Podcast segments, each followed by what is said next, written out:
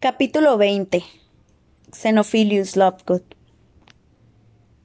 Harry ya suponía que a Hermione no se le pasaría el enfado de la noche a la mañana, de modo que no lo sorprendió que al día siguiente se comunicara con ellos mediante miradas asesinas y deliberados silencios. Ron reaccionó adoptando una actitud en extremo contrita cuando ella estaba presente para demostrarle que seguía arrepentido. De hecho, cuando estaban los tres juntos, Harry se sentía como un intruso en un funeral con muy pocos dolientes. Sin embargo, durante los escasos momentos que ambos amigos pasaban a solas cuando iban a buscar agua o setas entre la maleza, Ron se mostraba pleno de entusiasmo. Alguien nos ha ayudado, Harry, decía una y otra vez. Alguien que está de nuestra parte envió a esa sierva. Y ya hemos destruido un, un horrocrux, colega. Animados por su reciente victoria contra el guardapelos, se dedicaron a debatir las posibles ubicaciones de los otros horrocruxes, y aunque ya habían discutido mucho sobre ese asunto, Harry se mostraba esperanzado y tenía la certeza de que al primer éxito le seguirían otros. No permitiría que el mal humor de Hermione le estropeara el optimismo, pues estaba tan contento con su repentino cambio de suerte, la aparición de la misteriosa sierva, la recuperación de la espada de Gryffindor y por encima de todo el regreso de Ron, que resultaba difícil seguir poniendo aquella cara tan seria. A última hora de la tarde, ambos volvieron a escaparse de la torva presencia de la chica con el pretexto de recoger moras entre los desnudos matorrales de los alrededores de la tienda, y siguieron intercambiando noticias. Harry ya había conseguido contarle a su amigo toda la historia de sus andanzas con Hermione, incluyendo lo ocurrido en Godric's Hollow.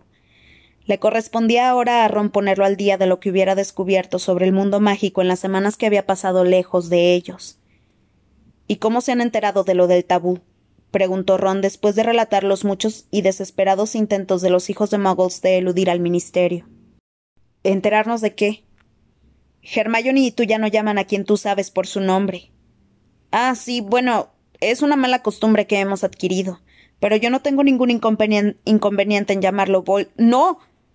El bramido de Ron provocó que Harry pegara un salto hacia un arbusto, y Hermione, que estaba con la nariz pegada a un libro en la entrada de la tienda, los miró con ceño. Perdona, se disculpó y ayudó a su amigo a salir de las zarzas. Ese nombre está embrujado. Así es como le sigue en la pista la gente.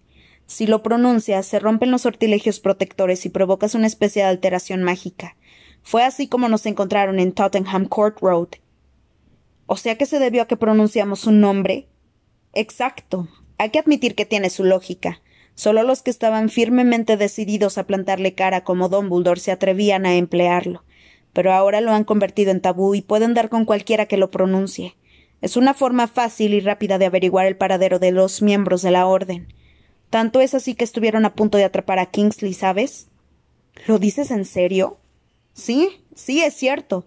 Bill nos dijo que lo acorraló un grupo de mortífagos, aunque él consiguió escapar, pero ha pasado a ser un fugitivo igual que nosotros. Se rascó la barbilla con la punta de la varita pensativo. ¿Crees que pudo ser Kingsley quien envió a esa sierva? Su patronus es un lince. Lo vimos en la boda, ¿no te acuerdas? Ah, sí, es verdad.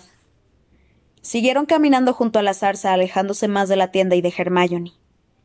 Oye, Harry, ¿Y si lo hubiera hecho Dumbledore?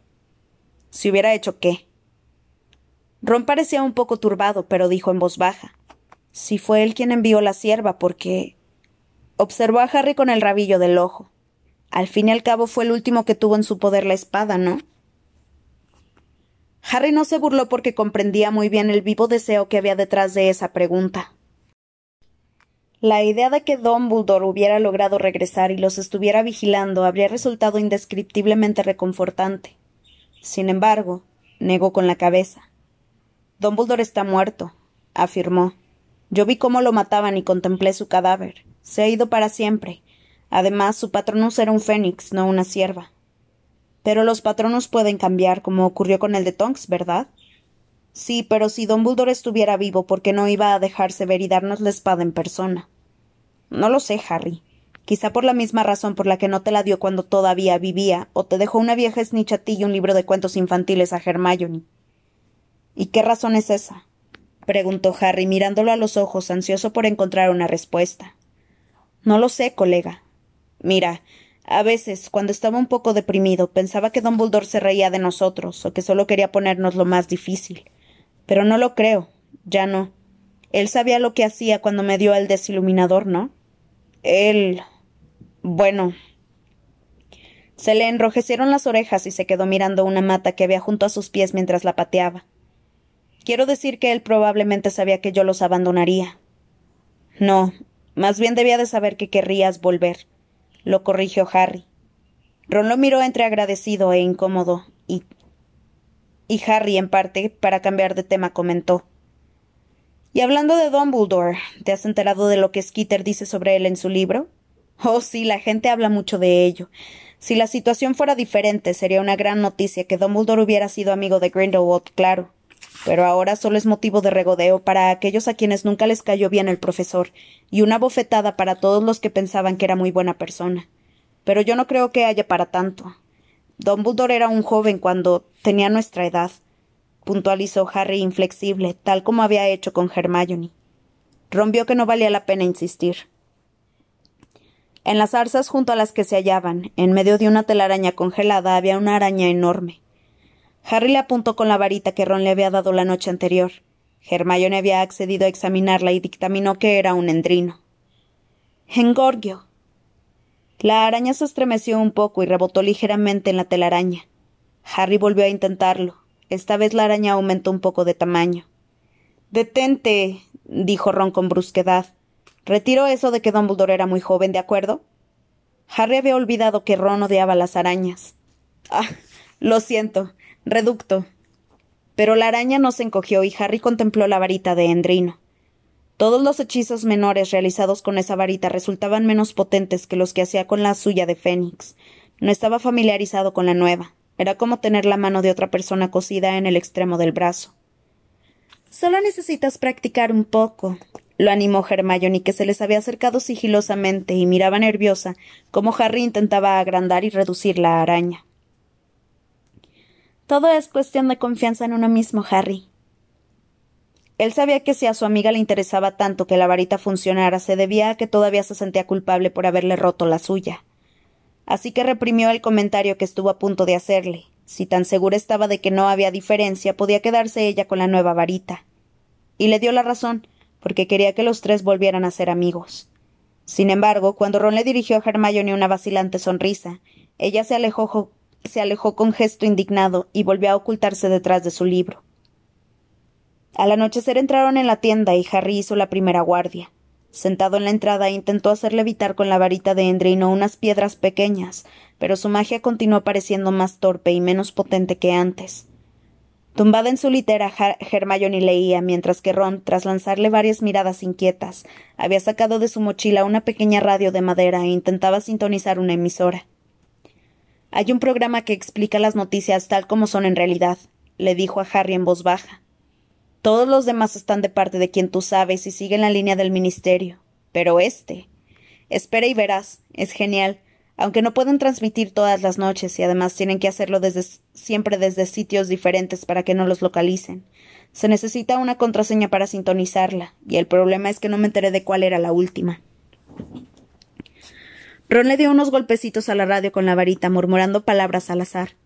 De vez en cuando miraba con disimulo a Hermione porque temía que le diera un arranque de ira, pero ella lo ignoraba olímpicamente. De manera que continuó dando golpecitos y musitando mientras ella pasaba las páginas de su libro, y Harry practicaba con la varita de Endrino. De manera, que continuó dando golpecitos y musitando mientras ella pasaba las páginas de su libro, y Harry practicaba con la varita de Endrino. Luego, Hermione bajó de la litera. Ron se quedó quieto al instante y dijo con inquietud Perdona, si te molesta lo dejo. Hermione, sin indignarse a contestar, se acercó, se acercó a Harry y le espetó Tenemos que hablar. El muchacho miró el libro que ella tenía en la mano. Se trataba de Vida y Mentiras de Albus Dumbledore. ¿Qué pasa? preguntó con aprensión. De pronto se le ocurrió que el libro tal vez incluía un capítulo sobre él, y no supo si le apetecía oír la versión de Rita de su relación con Dumbledore. No obstante, la respuesta de Hermione lo pilló por sorpresa.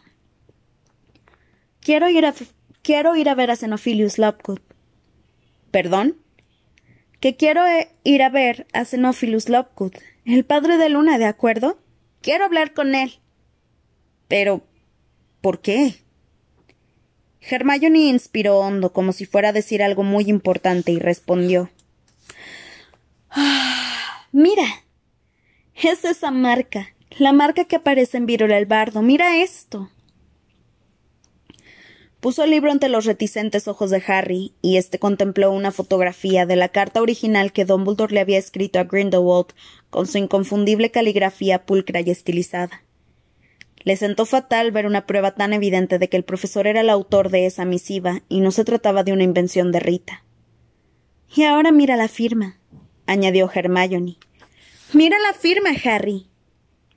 El chico obedeció al principio sin saber a qué se refería su amiga pero cuando acercó la varita iluminada y miró más de cerca, vio que Dumbledore había sustituido la A de Albus por una diminuta versión del símbolo triangular que aparecía en los cuentos de Byron el bardo. Oye, ¿qué? dijo Ron con timidez, pero Hermione lo hizo callar con una mirada y siguió hablando con Harry.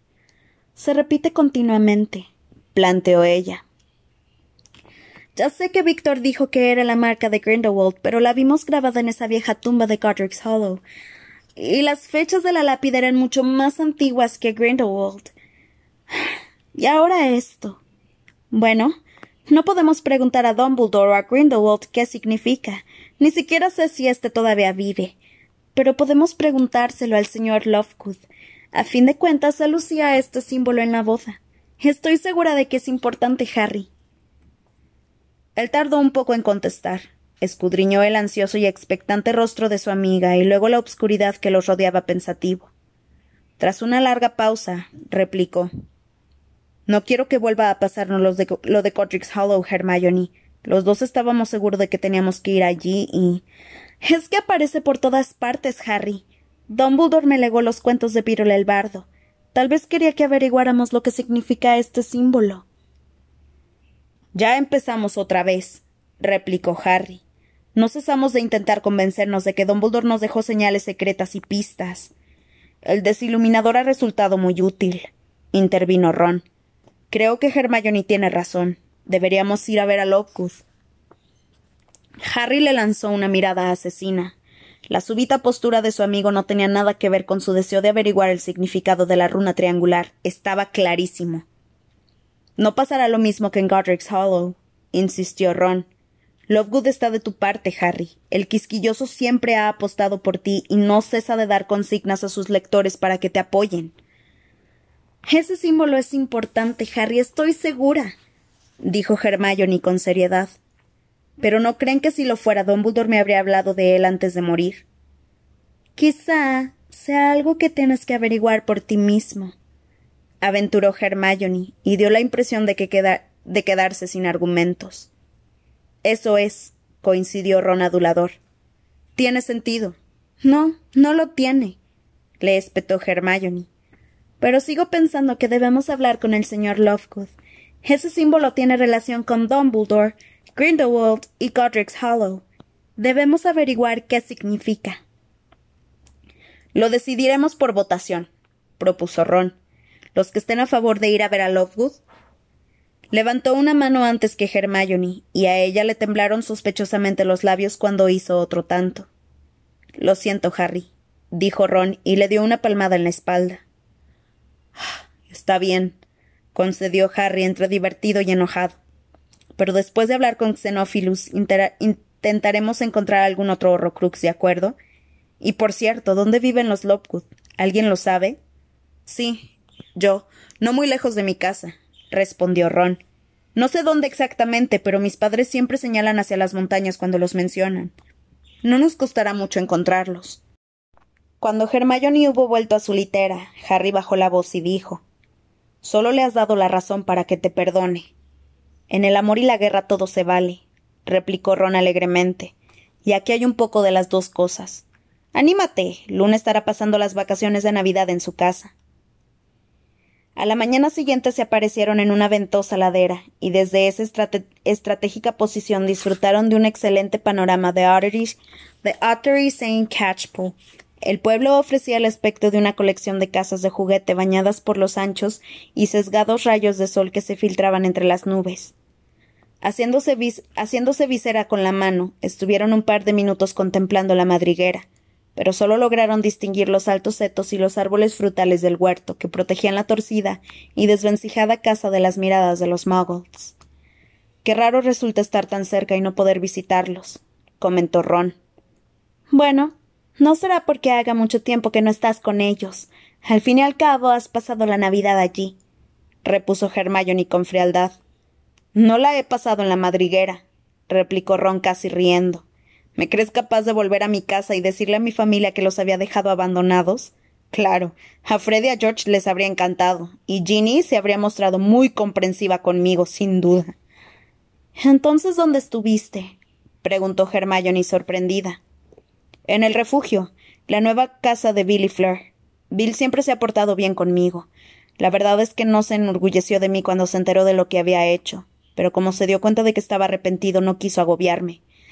El resto de mi familia no sabe que estuve en su casa, porque Bill tuvo el detalle de decirle a nuestra madre que Fleur y él no irían a la madriguera por Navidad, porque eran sus primeras vacaciones de casados y querían celebrar la fiesta en la intimidad. Creo que a Fleur no le importó. Ya sabes cómo detesta los conciertos radiofónicos de Celestina Warbeck. Al fin Ron le dio la espalda a la madriguera, y echando a andar hacia la cumbre de la colina dijo Probemos allá arriba. Caminaron varias horas. Harry, ante la insistencia de Hermione, lo hizo oculto bajo la capa invisible. El macizo de colinas parecía deshabitado, pues tan solo encontraron una casita donde daba la impresión de que no vivía nadie. ¿Crees que esta casa podría ser la suya? A lo mejor se han ido a pasar la Navidad fuera y todavía no han vuelto, comentó Hermione mientras atisbaba una pulcra y pequeña cocina por una ventana con geranios en el alféizar. Ron dio un resoplido. Psst, ¿Qué va? Si miraras por la ventana de la casa de los Lovegood, sabrías enseguida quién vive ahí. Probemos en el siguiente macizo. Y se aparecieron unos kilómetros más al norte. ¡Ajá! gritó Ron con el cabello y la ropa a los cuatro vientos. Señalaba hacia la cima de la colina en que se habían aparecido, donde un enorme cilindro negro se erigía en vertical, destacándose contra el cielo crepuscular. Detrás de ese extraño edificio estaba suspendida la luna, fantasmagórica. Esa tiene que ser la casa de Luna. ¿Quién más podría vivir en un sitio así? Parece una torre de ajedrez gigantesca. Desconcertada, Hermione arrugó el entrecejo y contempló la construcción. Ron tenía las piernas más largas y fue el primero en llegar a la cima de la colina. Cuando Harry y Hermione lo alcanzaron, jadeando y con flato, estaba sonriendo de oreja a oreja. Es su casa. Miren. Había tres letreros pintados a mano, clavados con tachuelas en una desvencijada verja. El primero rezaba, el quisquilloso, director X Lovegood. El segundo, permitido recoger muérdago. Y el tercero, cuidado con las ciruelas dirigibles. La verja chirrió cuando la abrieron.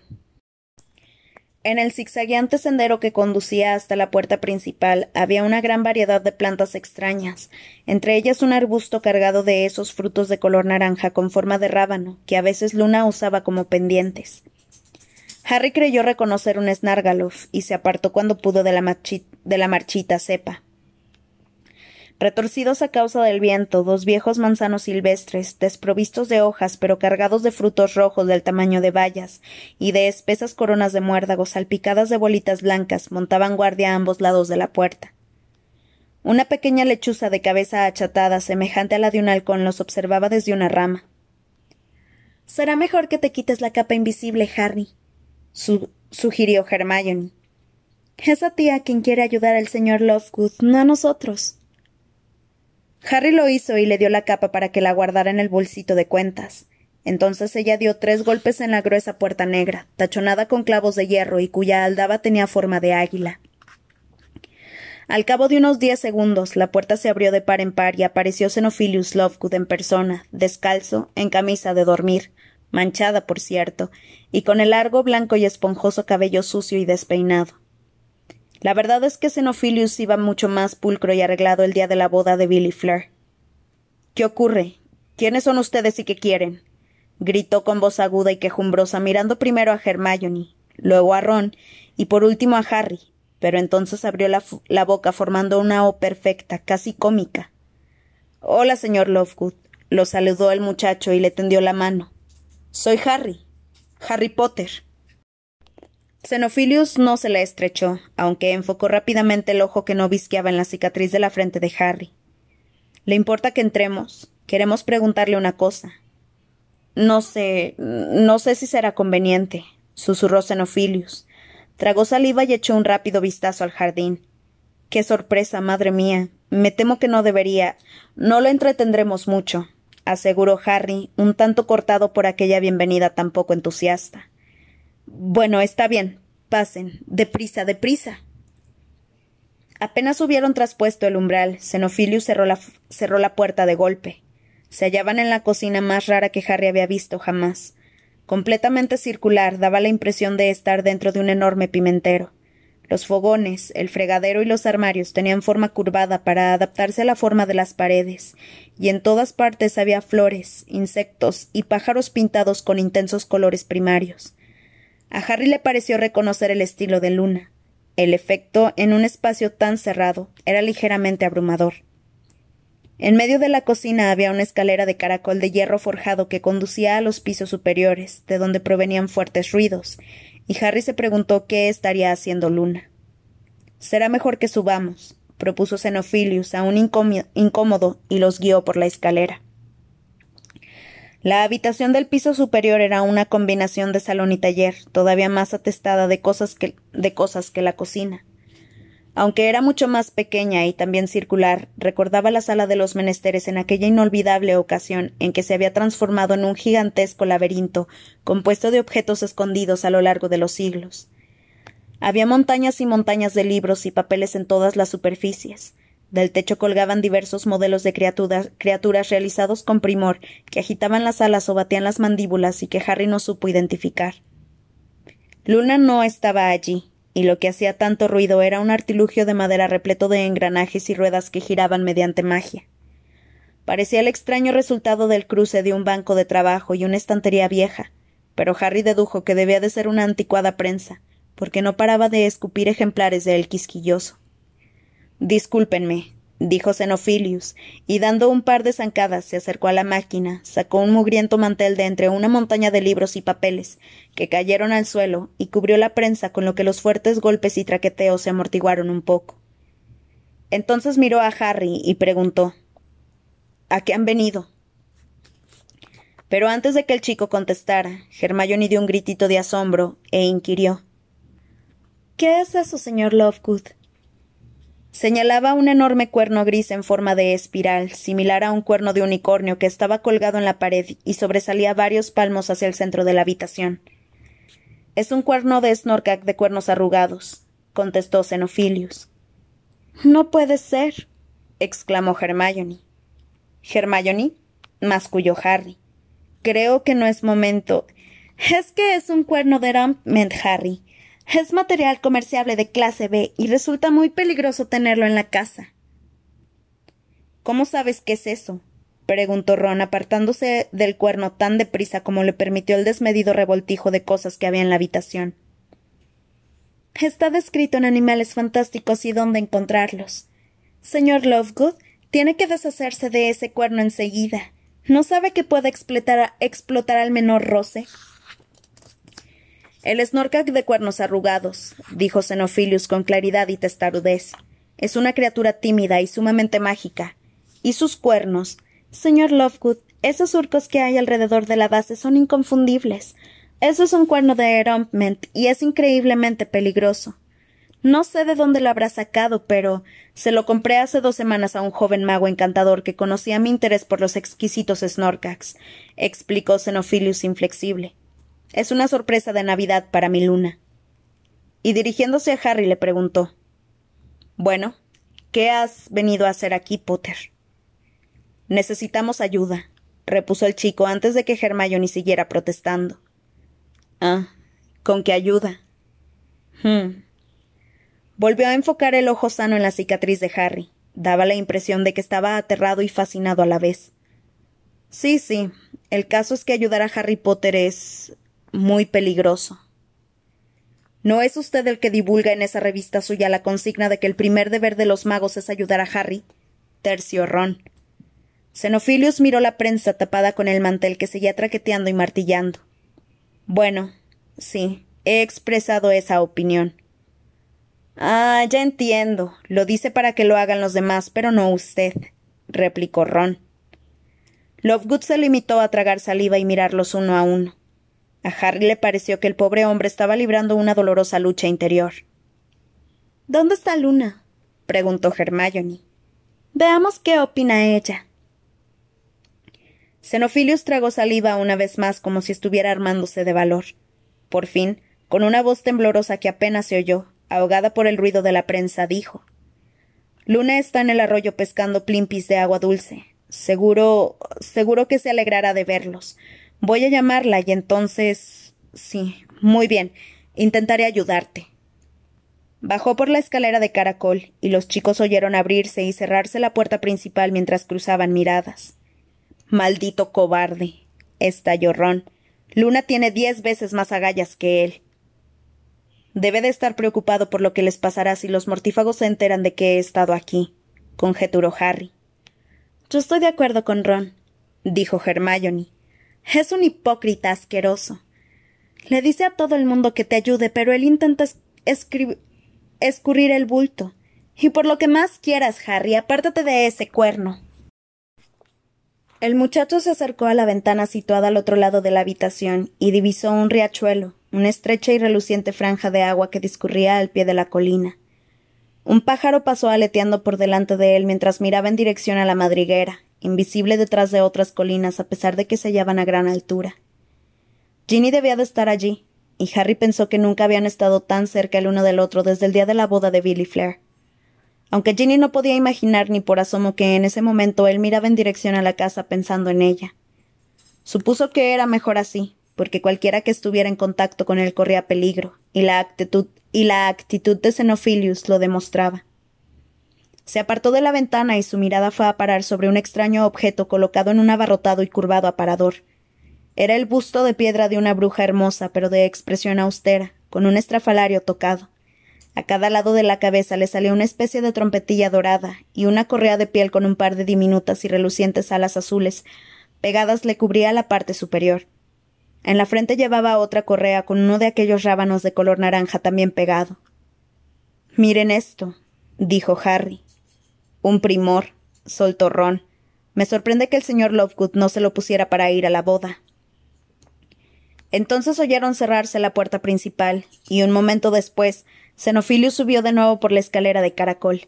Llevaba puestas unas botas de goma y sostenía una bandeja con un variopinto surtido de tazas de té y una humeante tetera.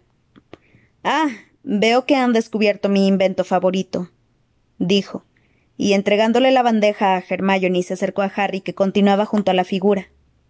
Es una reproducción muy digna de la cabeza de la hermosa Rowena Ravenclaw. Una inteligencia sin límites es el mayor tesoro de los hombres. Señaló los objetos que parecían trompetillas y explicó. Son sifones de torpo soplo. Sirven para eliminar cualquier foco de distracción del entorno inmediato de un pensador. Eso, indicó las alitas. Es una hélice de Billywick que propicia un estado de ánimo elevado. Y por último, señaló el rábano naranja, la ciruela dirigible que mejora la capacidad de aceptar lo extraordinario. Lovegood se acercó a la bandeja del té que Hermione había conseguido depositar en precario equilibrio sobre una de las abarrotadas sillitas. ¿Les apetece una infusión de gurdirraíz? ofreció. La hacemos nosotros mismos. Mientras servía la bebida de un color morado tan intenso como el jugo de betabel, añadió Luna está abajo en el puente del fondo. Se ha emocionado mucho al saber que están aquí. No creo que tarde. Ya ha pescado suficientes plimpis para preparar sopa para todos. Así que siéntense y sírvanse azúcar. Retiró un tambaleante montón de papeles de una butaca, se sentó y cruzó las piernas. Todavía no se había quitado las botas de goma. Luego preguntó Bueno, ¿En qué puedo ayudarte, Potter? Verá, repuso Harry mirando a Hermione que asintió para darle ánimo. Se trata de ese símbolo que llevaba usted colgado del cuello en la boda de, Billy Fleur. Nos gustaría saber qué significa. ¿Te refieres al símbolo de las reliquias de la muerte? inquirió, inquirió Xenophilius, extrañado.